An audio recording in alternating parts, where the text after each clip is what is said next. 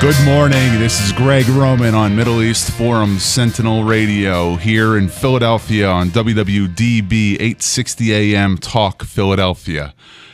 Breaking news this morning as we have the comments made by member of Congress Ilhan Omar now spreading across the globe like wildfire.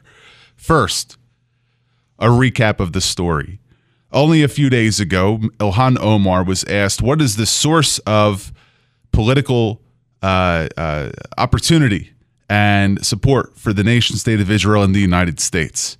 And we find ourselves with her answering first, it's all about the Benjamins, making a reference to the false notion that it is money coming from Jewish Americans that supports politicians and then therefore leads to their support of Israel. And then when she's asked to clarify what is the source of that funding, she says it's AIPAC the American Israel Public Affairs Committee, which is a large advocacy group for Israel, which is bipartisan in the nation's capital. It doesn't have any preference towards Democrats or Republicans. In fact, it's been criticized by Democrats and Republicans for not taking a more partisan stance. And then the opposition against her statements erupts with the American Jewish Committee, the Anti Defamation League, AIPAC itself, and thousands of other concerned Americans that do support Israel, not because of the money that goes to politicians, which it really doesn't, but because of the animus which is showing up on her Twitter feed. The question we'd like to explore in the first segment for this morning is Ilhan Omar an anti Semite? And does she cavort with other purveyors of anti Semitism? For weeks, months, even the better part of a year, the Islamist Watch Project at the Middle East Forum has been tracking Islamists in politics. We've talked about this extensively on this program in the past. Whether it's millions of dollars going from American Islamists to political candidates running for office, some Muslim, most not. If it's the statements of Islamist candidates for office in the run up to the 2018 midterm election for the House of Representatives and the U.S. Senate and looking at the influence that organizations like CAIR, the Council on American Islamic Relations, ICNA, the Islamic Circle of North America, or Islamic Relief, the world's largest Islamist charity, and the intersection and nexus of the individuals that sit on the boards of these organizations, those who work for these organizations, and those who receive both their financial and political support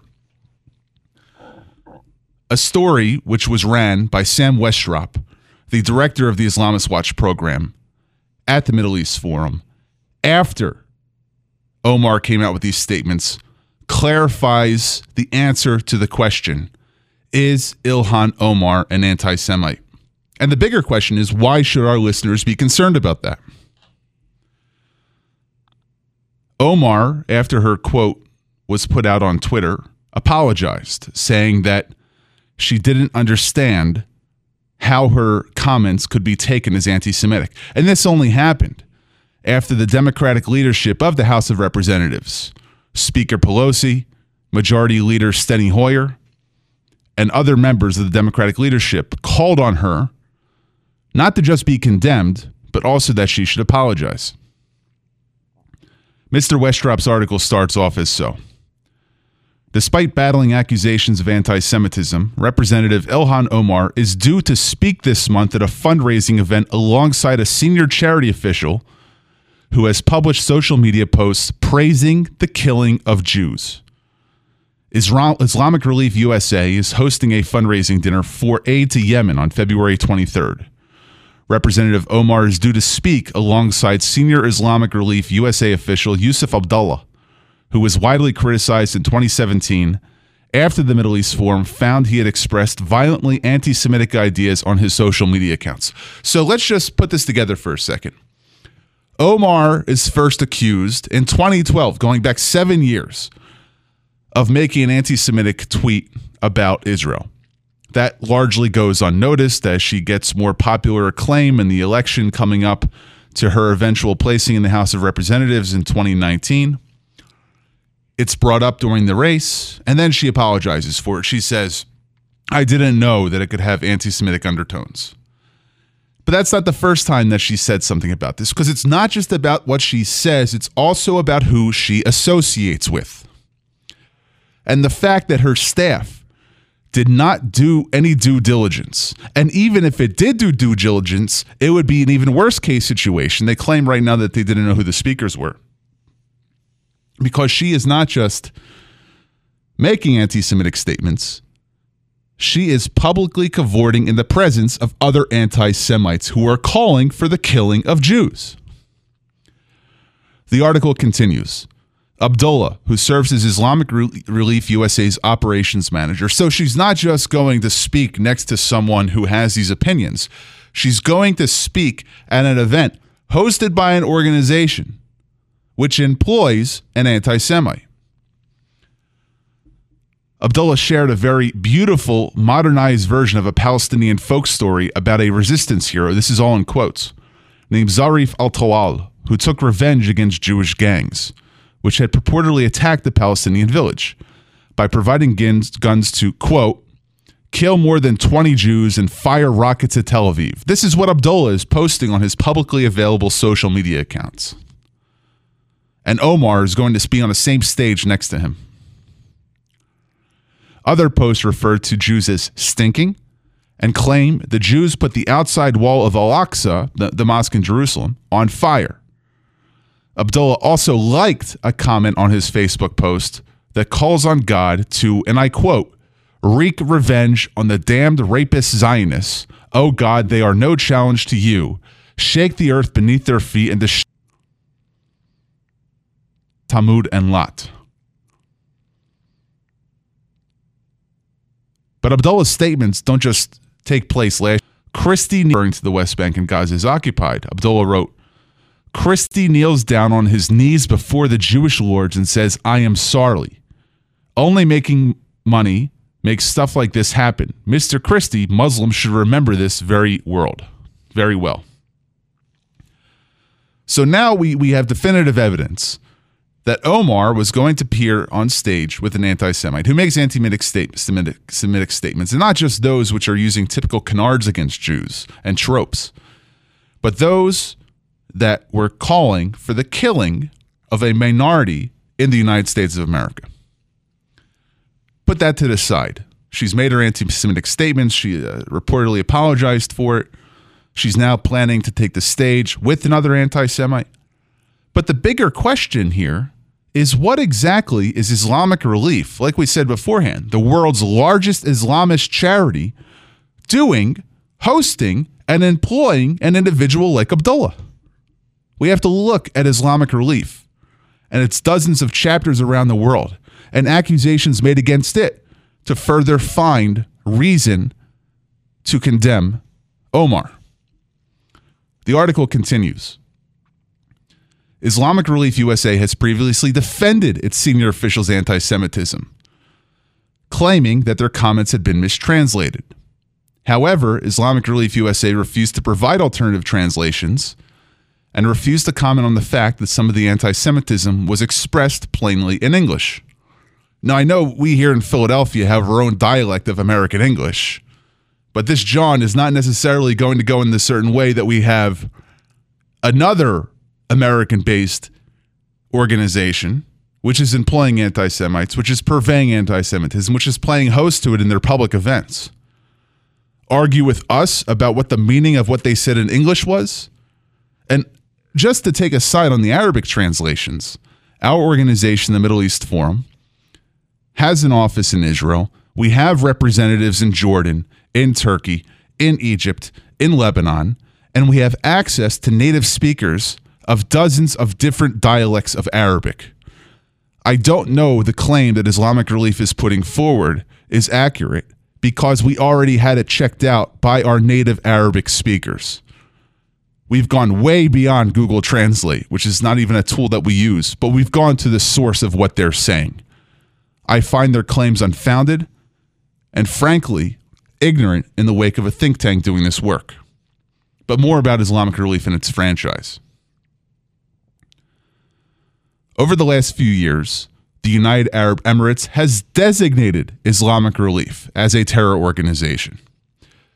Major European banks like UBS and HSBC have shut down its accounts because of their worry that Islamic Relief funding was being used to support terror organizations. Moreover, the Bangladeshi government banned it from working directly with the Rohingya re- Muslim community and refugees over reported fears of radicalization. Germany and its Federal Court of Auditors opened an investigation into Islamic Relief Germany's use of taxpayer funds. A Swedish government report named it as a front for the Muslim Brotherhood. The United Kingdom and its Charity Commission started in investigating its involvement with an extremist preacher who advocated the death penalty for homosexuals. The Tunisian government is reported to have investigated allegations that Islamic Relief was funding jihadists on the Libyan border. And lastly, even here at home, members of the U.S. Congress have launched an inquiry into a reported FBI and IRS investigation of Islamic Relief's activities. So let's do a quick review. The UAE, major banks in Switzerland and the United Kingdom, Bangladesh, Germany, Sweden, the United Kingdom, Tunisia, and even the United States all have their questions about Islamic relief. And here we have a U.S. Congresswoman making statements against Jews, Jewish Americans, Israelis, all over the world in general.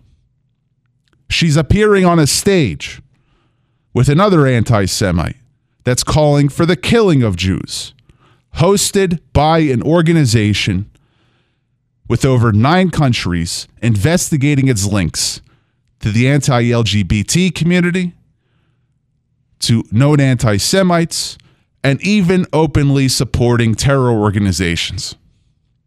What is Ilhan Omar doing in February that is not American? What she's doing is she's openly supporting the enemies of America. More after these messages. Fascism was a danger to American interests in the early 20th century, communism in the last half of that century. And in the 21st century, we find our new ideological enemy, Islamism. Islamist Watch argues that violence is not the only or even the best way to apply Islamist ideas in Western liberal democracies. Islamist Watch monitors and exposes the growing influence of non-violent radical Islamist groups in the West while empowering moderate Muslims. Radical Islam is the problem. Mainstream Islam is the solution. Read more at www.islamist-watch.org or check us out on Twitter at Islamist Watch. Every day, the men and women of the United States Marine Corps demonstrate their commitment to defend the American way of life. Since 1775, we have served our nation as a force in readiness. From combat operations to humanitarian assistance in every corner of the world. No matter where the mission takes us today or wherever our country needs us tomorrow, we always remember the land we call home. As Marines, we take a stand for each other, for our nation, for us all. The few, the proud, the Marines.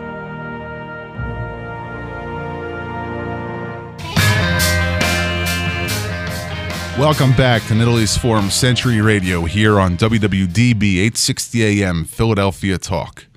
So, just a quick clarification about Omar's statements. There was a, a press release that was put out this morning by her office, and we would uh, not be doing what is due just to her office if we didn't read that statement and then offer our response.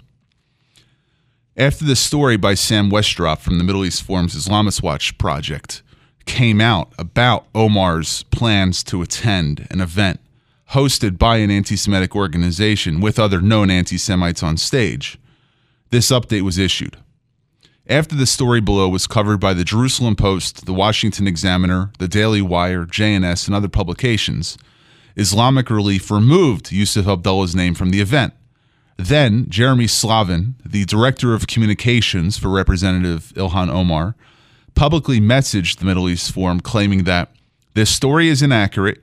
Yusuf Abdullah will not be speaking or attending the event with Representative Omar and was never scheduled to do so. Please correct the Middle East Forum had the uh, opportunity to issue this correction, which is not needed to be corrected. The Islamist Watch website published a statement saying, This is astoundingly incorrect and appears to be a deliberate attempt to deceive. Unfortunately for Mr. Slavin, we have copies of the original poster as it appeared as recently as this morning. And I'm, I'm looking at it here if you guys want to be able to check it out online go to meforum.org slash Islamist dash watch, and you can find the original event poster. I'll read it just so that we have it on record. Islamic Relief USA presents Save the Blessed, an emergency campaign for Yemen, scheduled to take place at the Hilton Tampa Airport, West Shore, February 23, 2019, at 6 p.m. in Tampa, Florida. Featured keynote speaker, Congresswoman Ilhan Omar. Motivational speaker, Imam Bilal al Zuhiri. Munshid and Qari by Muhammad al Zahid. And the allegedly removed speaker here with his name, his picture, and his title, Yusuf Abdullah, motivational speaker. So it's not bad enough that she was making anti Semitic statements or that she planned to be on a stage with an anti Semite hosted by an anti Semitic organization her office is now blatantly lying to the American public about who was going to be on that stage. I guess she really is starting to feel comfortable in Washington, D.C., if only in her second month of office, she feels comfortable enough to have her staff lie about her public activities. More on the Omar story, maybe later in this hour, but definitely more in writing on our website, meforum.org. Last week, the Middle East Forum hosted a conference focusing on Qatar, where we asked the question Is the country a U.S. ally or is it a global menace? There were dozens of speakers who joined us at the International Spy Museum on February 6th of last week, and I had the privilege to be able to interview three individuals about Qatari influence operations in the United States Jim Hanson from the Security Studies Group, Ronald Sandee from Blue Water Intelligence, and Oren Litwin, the director of the Islamists in Politics program at the Middle East Forum.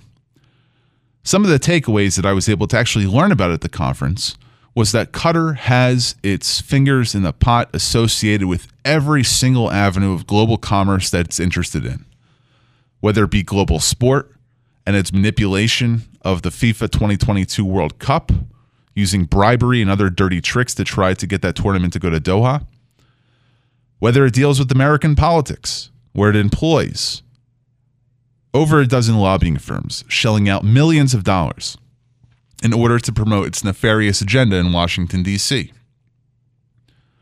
It also is quite active in Europe, where it's bought up PR firms, soccer teams, and other avenues of commerce to be able to throw shade on its opponents in that continent. And moreover, we learned about Qatar's support for terrorist groups, paying hundreds of millions of dollars to Shia extremist groups in the Middle East, just in the form of a ransom payment because some of their citizens in a hunting party in Iraq were kidnapped by militias. Its extent of support for Iran and Turkey and other malign actors in the region, trying to create an imbalance between America's allies in the Gulf, Israel, Jordan, and Egypt, with America's foes in Turkey, Iran, and also other non state actors which it considers to be terrorist groups.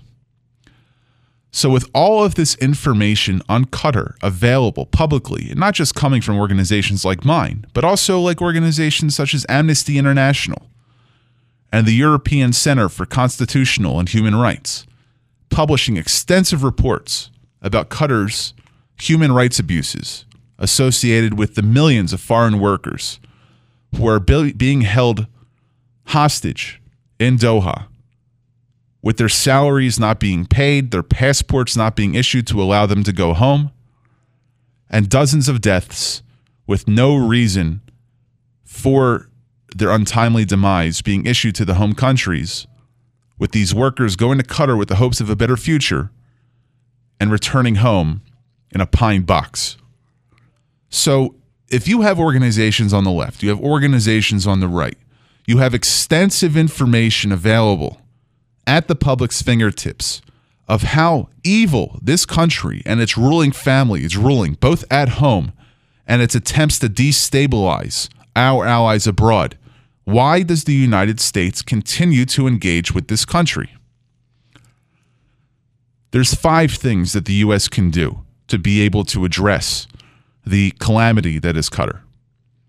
The first is to require its state owned media outlet, Al Jazeera, to register under the National Defense Appropriations Act of 2019 that required foreign outlets, especially those in Washington, D.C., and those that have the ability to broadcast video, being able to stream their opinions across the rest of the world, to register with the U.S. government.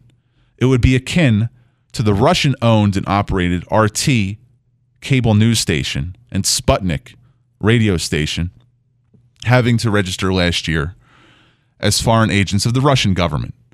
Al Jazeera should be held to the same standard, especially in the wake of their promotion of anti American, anti Trump, anti Semitic, and other vitriolic rhetoric that serves only to support the Qatari government's position. The second item that the U.S. government should undertake is that of amending the Foreign Sovereign Immunity Act, which has actually provided cover for the Qatari government to hack American citizens. Some on the left, like an employee of the Center for American Progress, and some on the right, like Republican fundraisers, and even some members who were involved with the Trump campaign's 2016 election bid. The third item that the U.S. government can take, or the third action that the U.S. government can take to hold Qatar to account is having the U.S. Soccer Federation and the Department of Commerce, along with the FBI and other law enforcement organizations, to launch an investigation into the 2022 bid for the Qatari World Cup. Over a dozen individuals have already been charged and convicted in connection with Qatar's malign behavior in attaining that global sporting tournament. But a more formal investigation into the government and the country's activity is due. The fourth item that the U.S. government can investigate or can launch is looking and reviewing at the American military's presence at Al Udeid Air Force Base in Qatar, the largest deployment of American air power in the Middle East. There's a lot of flat land throughout that region, and there's no region, there's no reason why the U.S. has to choose to be in a country which is actively trying to disrupt its interests and its national security priorities in the Middle East. And last but not least, Qatar's support for terror organizations and individual terrorists. I got into an argument this morning with Dr. Andreas Krieg, a known vocal supporter of the regime in Doha. And I made several pointed comments to him that I'd like to raise in terms of why I think it's a problem with what Doha is doing. Moreover, why I think that there has to be public attention to it. And I'd like to be able to address this here on the air, live, so that we can get a better understanding of exactly what it is that I'm trying to say. First, Qatar plays host to Hamas, a U.S. listed foreign terror organization. Second, the Political Interests Office, the, the main global embassy of the Taliban outside of Afghanistan, is located in Qatar. Third, Qatar's main avenue to be able to get to the rest of the world is flying over Iran, the Islamic Republic, which just celebrated 40 years of failed revolution. And fourth, Qatar has funded organizations like Shia militias, the Iranian Islamic Revolutionary Guard Corps, and other malign Shia actors, which was ostensibly part of a ransom payment. But no ally of the United States should get a pass on giving tens of millions of dollars to terror organizations. So, what's the response here? What can the U.S. Congress and the U.S. government do to stem the Qatari support for terrorism? A bill which was introduced in the last Congress, House Resolution 2712, H.R. 2712, would name Qatar and its larger cousin, Turkey, as state sponsors of terrorism if they continue to host Hamas and other organizations that the U.S. considers to be promoters of terrorism. It failed in the last Congress because of a concerted Qatari effort to lobby against the bill. It should be brought up in this Congress, passed, and signed by the President. So these five policy recommendations, which were all discussed ad nauseum last week, I hope become the policy of the U.S. government in the next congressional term ahead. I know one member of Congress who would probably vote against this, Ms. Omar. But 434 other members of Congress can step up and hold this malign global menace to account. After these messages, we'll be joined by a President of the Middle East Forum celebrating our 25th year anniversary, Dr. Daniel Pipes. The Israel Victory Project steers U.S. policy toward backing an Israel victory over the Palestinians to resolve the Arab Israeli conflict. Decades of what insiders call peace processing have left matters worse than where they started. The time has come for a new approach, a complete rethinking of the problem that draws on Israel's earlier and successful strategy of deterrence. Stop pressuring Jerusalem to compromise and make painful concessions. Instead, support Israeli victory, convincing Palestinians and others that the Jewish state will endure. Read more at meforum.org. Take a look under your bed. Find stuff under there? What about jobs? No? Now try your basement. There's a pair of overalls that overall you're not so into anymore. A perfectly good laptop that hasn't seen your lap in months. And even more stuff. But still no jobs? Well, you really have both. See, stuff is defined as household articles considered as a group. Sometimes this stuff is no longer needed. Wait, no longer needed? That can't be right. Because remember those jobs you were looking for? Those are really needed. And they're the stuff inside your stuff, even inside that winter coat that moved with you to Phoenix. Our job is to unlock those jobs. And it starts when you donate your stuff to your local Goodwill. Here's how we do it. When you donate to Goodwill, we sell your stuff to provide job training for people right here in your community. So just by teaming up with Goodwill, you help create jobs. And isn't that worth parting with the leftover keytar from your 80s cover band? Goodwill. Donate stuff, create jobs. Find your nearest donation center at goodwill.org. A message from Goodwill and the Ad Council. My dad came to live with us last month, and you know, it's going pretty well. I feel like I never have time for myself. With him being around more, it really lets us catch up on things. His memory isn't what it used to be. We get up and we have coffee. He usually wakes up at 4:30. Then we go for a walk. He needs lots of my attention. I do need to keep an eye on his medications, though. That's important. Sometimes I feel like a pharmacist.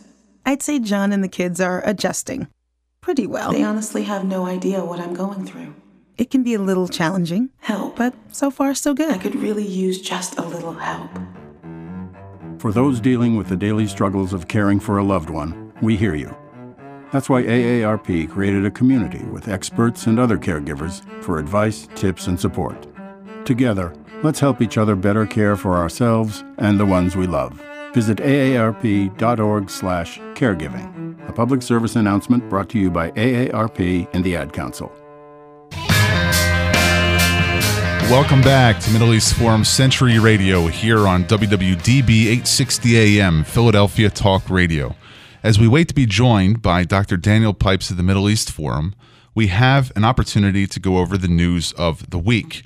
Two items particularly uh, came out at me that I was paying attention to in our daily roundup, which is written by Michael Levinson, our Washington, D.C. resident fellow at the Middle East Forum. And I'll talk about one story, and then we've been joined by Dr. Pipes. This is Venezuela's self proclaimed leader, Juan Guaido, is working to reestablish diplomatic relations with Israel and is not ruling out his placing the country's embassy in Jerusalem, according to an interview with the Israeli newspaper published Tuesday. Israel last month officially recognized the Venezuelan opposition leader's interim government, and its then president, Hugo Chavez, broke, broke off ties with Israel in 2009 after Operation Cast Lead in Gaza. Good for the uh, disputed president or uh, self proclaimed leader Guaido in Venezuela. And we hope here that Maduro is quickly replaced in the hopes of restoring democracy in that country and its benefits for all of its potential allies in the Middle East. Dr. Pipes, welcome to the program. Thank you, Greg. So I know that you've uh, written on Venezuela in an article that took place in the Wall Street Journal. We don't have to talk about that so much, but you've commented recently on the commonality of a uh, instance that actually happened where Venezuela had shipped 900 million dollars in gold to Turkey, a country which, if we compare the two systems of government, is very much like Venezuela. Uh, speaking about Turkey itself, this is a country which you have been covering extensively for decades, and I was hoping to start off our interview with you giving an impression of what is President Erdogan's current position in that country and what is he doing right now to consolidate power if he hasn't already? And how should the West look at him? Well, he consolidated power a long time ago. I would say the last real election was in 2014. And since then, they have been uh, mock elections where you know the outcome in advance, you just don't know what the numbers are going to be. Uh, he is a tyrant. Uh, if you say anything, if you sign a petition protesting something or other, you might well find yourself in jail. Now, it's not the worst of the tyrannies. Uh, it is not um, as brutal, as uh, crazed as others, but it is a tyranny.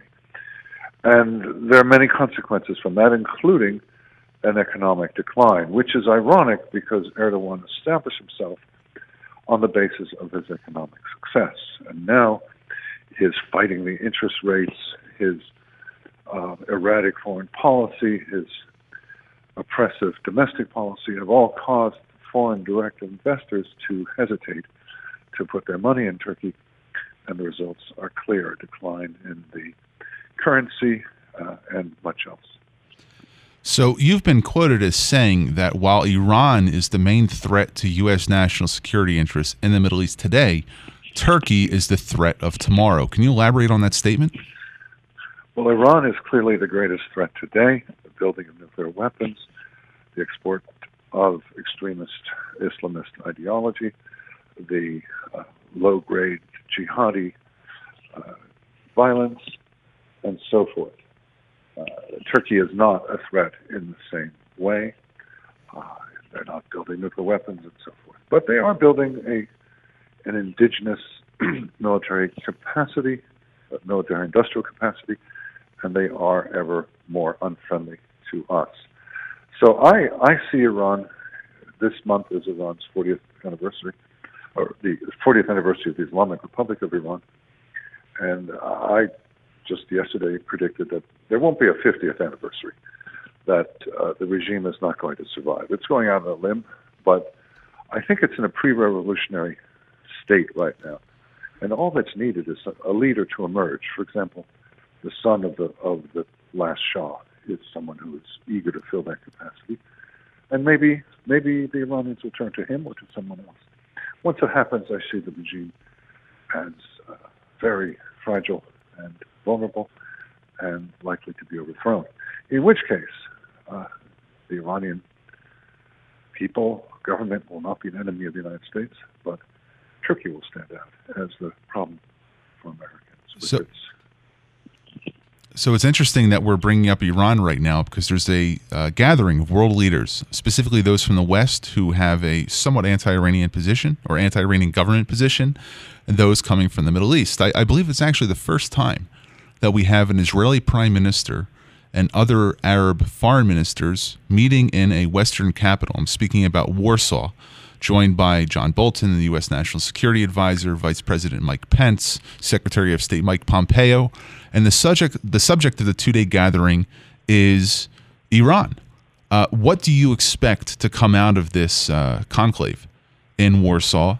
And what can it do to help propel to to make sure the situation doesn't emerge where there is a 50th anniversary of the Islamic Republic? It is basically a conclave of American allies that agree with the U.S. position the pulling out of the Iran deal, the tough attitude towards the towards Tehran. I I think it will enhance that position slightly, but not a great deal, because it will be clear that all sorts of powers are not there, are not in agreement. So I, I don't see it as too significant. Also, on the sidelines of this conference, it's been reported that U.S. Special Envoy for the Peace Process, Jason Greenblatt, Jared Kushner, another envoy, uh, President Trump's son in law, and other American officials will be presenting their initial ideas of what a uh, Israeli Palestinian peace accord might look like. And um, I know that you have had some uh, opinions on this subject, but in general, what do you think is going to be the subject of conversation between those Arab foreign ministers, the Israeli representative, and the uh, American officials, especially pointing out that no Palestinian, even though they were invited, agreed to come to this conference? Well, not only did they not agree, but they urged others others not to go as well. Uh, the as I see it, Trump's emphasis is on putting together a posse to take care of Iran, so-called Middle East NATO. And he is doing everything he can to have good relations with the Saudis, including yesterday not submitting the analysis required by Congress of what happened with Khashoggi. Uh, he just didn't want to go into that subject. Uh, also, getting the Israelis' goodwill by moving the embassy to Jerusalem, and uh, so far unsuccessfully trying to get Palestinian goodwill by giving them a whole lot of things they want, in particular recognition, U.S. recognition of the state of Palestine with Jerusalem capital. Uh, for reasons having to do with the temperament of Mahmoud Abbas and the dynamics of intra-Palestinian politics, where Hamas is all the time breathing down the neck of the Palestinian Authority, the PA is not going to the table. And this is frustrating the American side, which wants to get the Arab, or the, sorry, Palestinian Israeli conflict wrapped up so that everyone, all the states, the Saudis and others, can move against, put pressure on Iran. So the Palestinians are the lion linemen they're the ones who are involved. They're the ones who are causing this effort to be impeded. And it's not just the United States which is feeling frustrated because of this internecine intra Palestinian rivalry, but we also see other countries in the region trying to take advantage of the split in Palestinian leadership. With a report that came out uh, yesterday, I believe, about over a billion dollars being granted to the Hamas terrorist government in Gaza by the nation state of Qatar. Now, I, I know since 2012, I know that this has been a subject that our organization has focused on for the last few months, if not the last few years, the Qatari influence operations in the Middle East and their ambitions and the reason and rationale for them getting involved. But, but specifically on the Hamas portion, why do we have an Arab government funneling over a billion dollars to a, uh, uh, uh, uh polity which is ostensibly anti-Western, when they are trying to come off as pro-Western?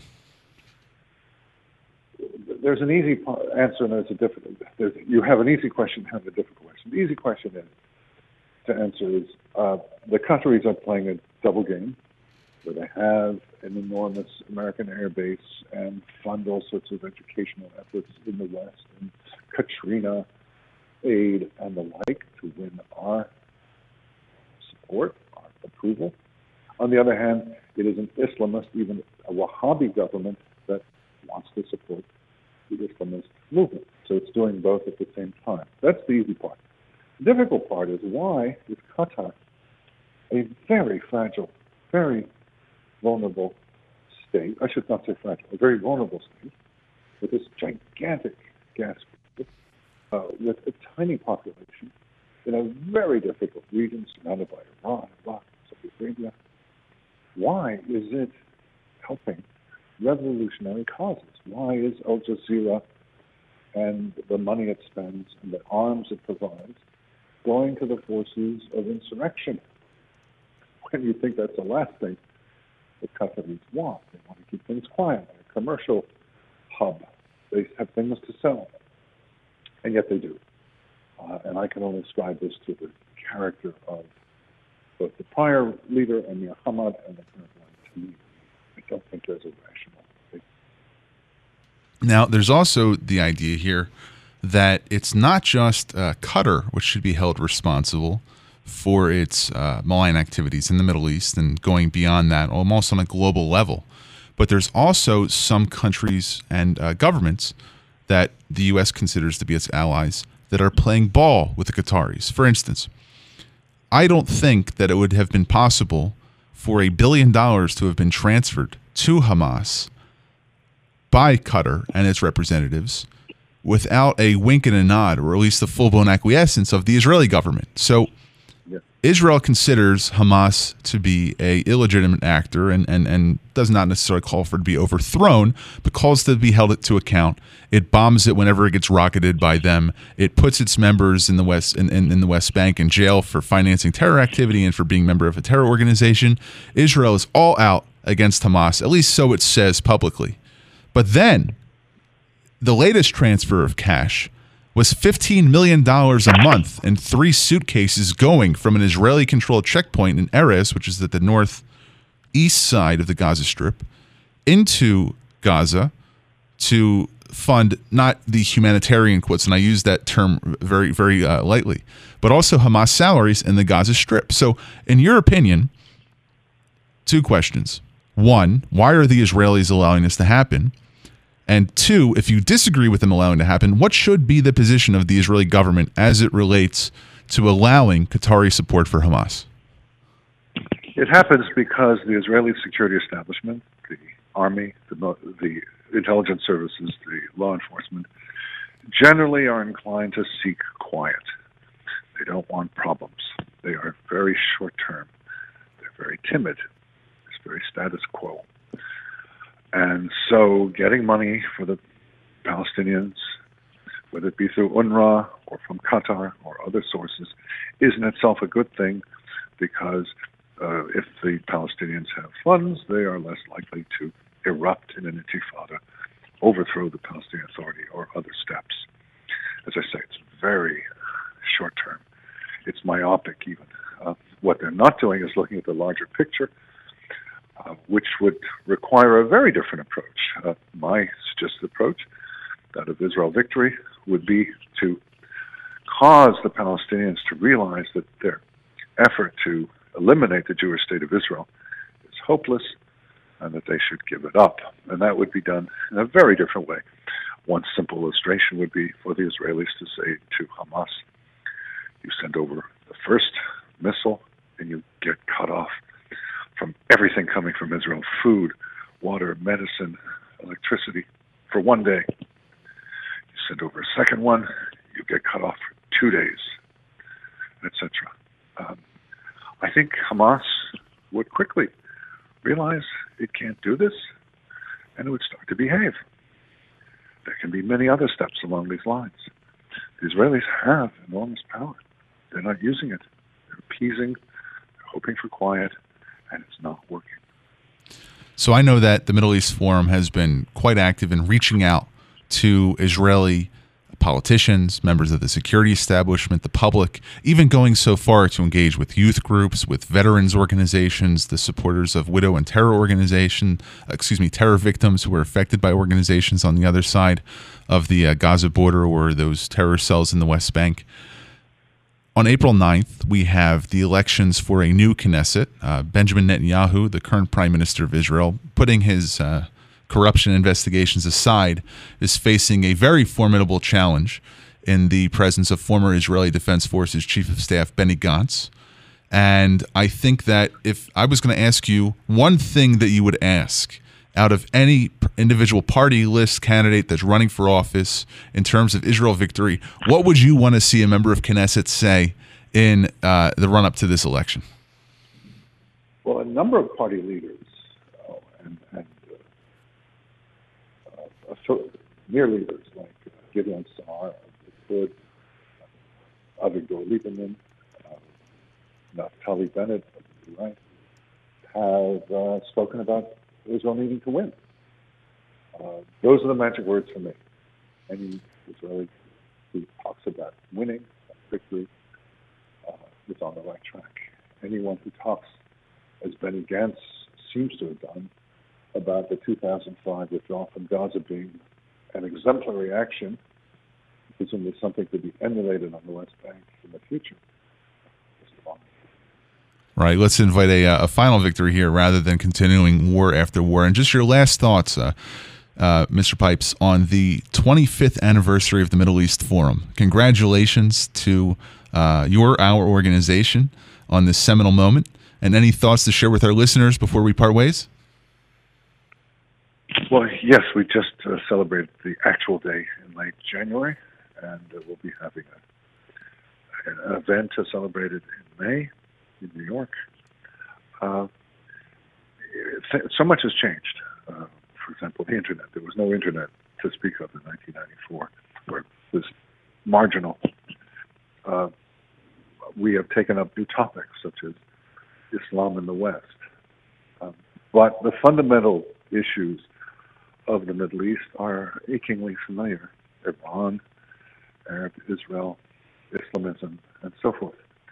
Uh, whilst there is some good news, there's also definitely bad news. Certainly, Saudi Arabia is, I think, potentially good news. Turkey is definitely bad news. So, not any huge changes in the course of 25 years. Mr. Pipes, congratulations again to you and to the forum, and we look forward to having you again on the program. Thanks. So do I. Thank you. After these messages, our final thoughts. The Middle East Forum has been promoting American interests in the Middle East for the past 25 years. The forum provides context, insights, and policy recommendations through its premier and most widely read Middle East journal, Middle East Quarterly, publishing debates, public lectures, staff writings, arguments, and coverage of every Middle Eastern country that America operates in. From Morocco to Iran, from Turkey to Djibouti, the Middle East Quarterly is there for you. Read more at www.mequarterly.org. Introducing the YMCA. What, you already know the why? Or so you think. Sure, you know the why for a swim, a workout, even a game of hoops. But did you know we're more than that? We're a cause. When you take your jump shot at the why, someone else is getting job training. Take a cardio class, while kids are in an after school enrichment program. Practice your downward facing dog as a teen practices her leadership skills. That's the why.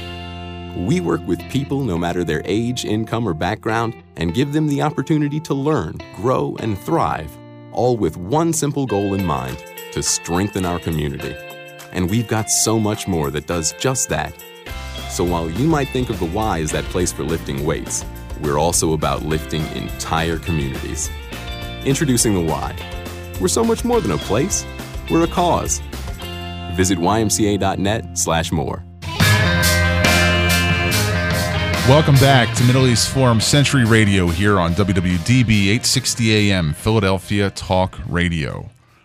And to sum up our last 10 minutes on this program, I invite our listeners to call in at 1 888 329 3306. Again, the call in number is 888 329 3306. 888 329 3306. As we go over the news of the week that was broadcast since we came on live last Wednesday, February 6th.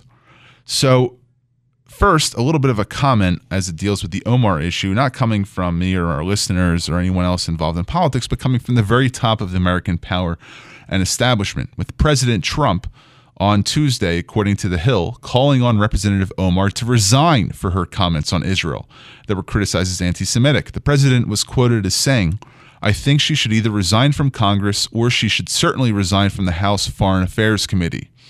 Omar apologized Monday for suggesting that U.S. support for a Jewish state is the result of money flowing from the American Israel Public Affairs Committee, an influential pro Israel lobbying group. And as we previously reported at the top of the hour, Speaker Pelosi and Majority Leader Hoyer quickly condemned the comments. However, the Democratic leadership has said that she would not be stripped of her committee assignments. So it's okay for them to criticize Representative Steve King, who definitely deserved to have been removed of all of his committee assignments.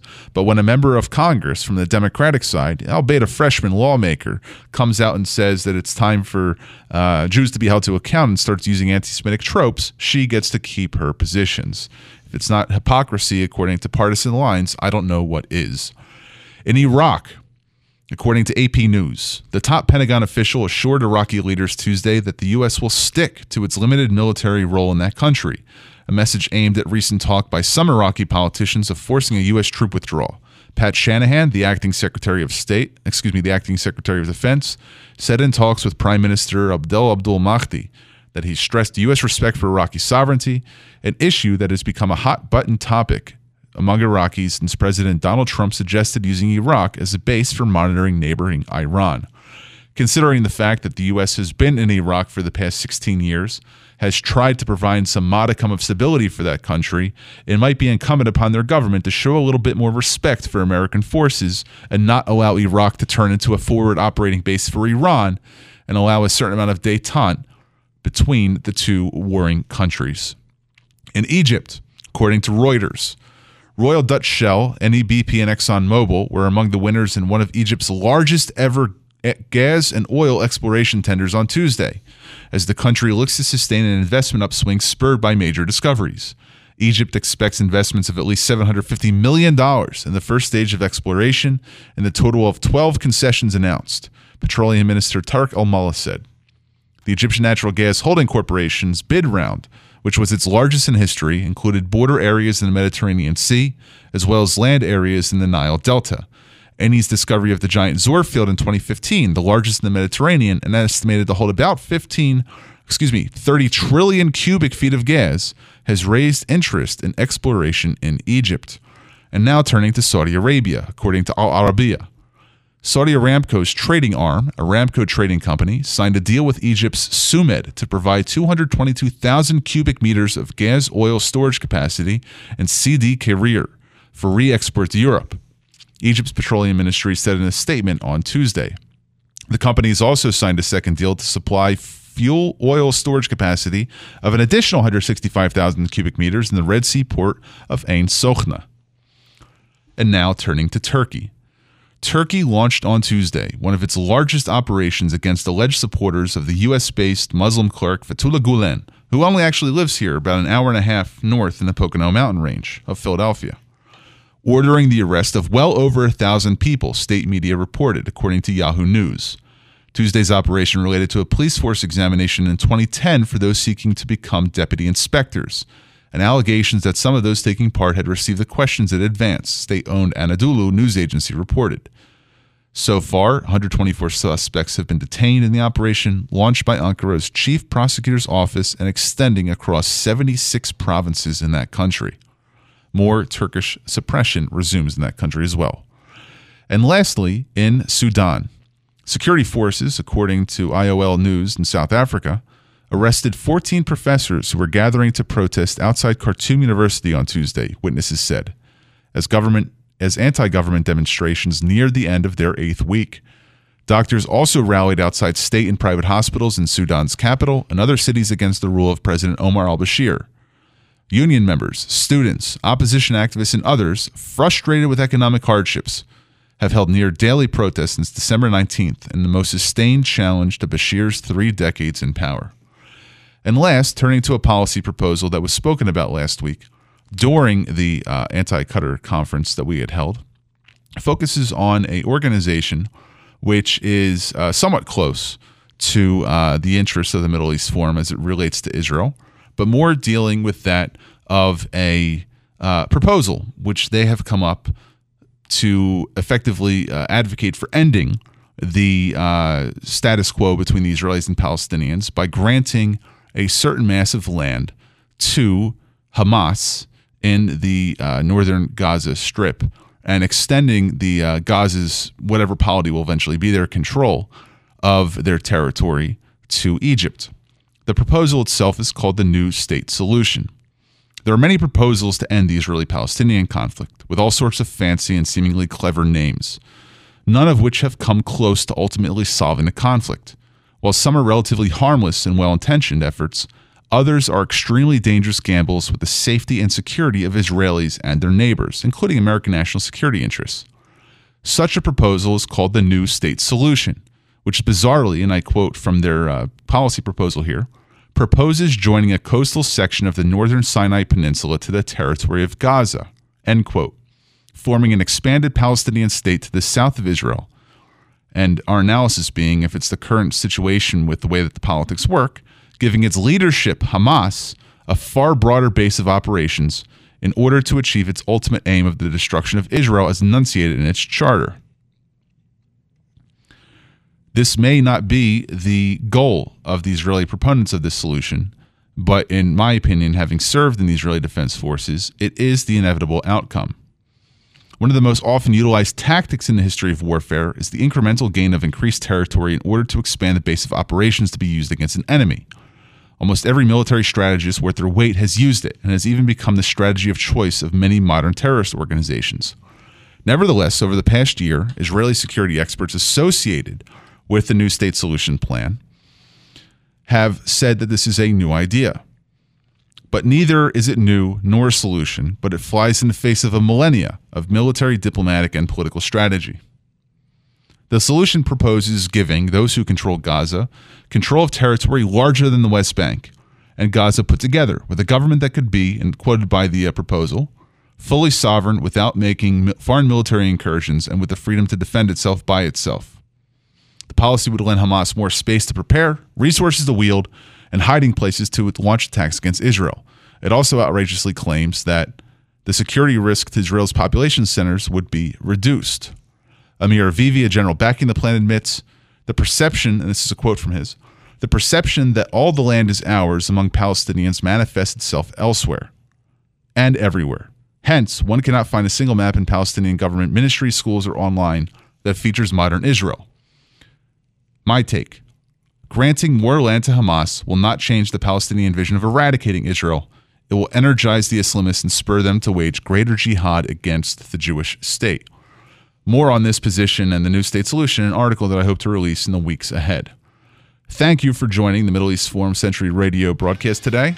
Thank you to Delaney Yanchik for arranging all of our guests, our production assistant, and to all of you, our listeners, for joining in on this broadcast. I hope everyone has a good week. Goodbye from MEF.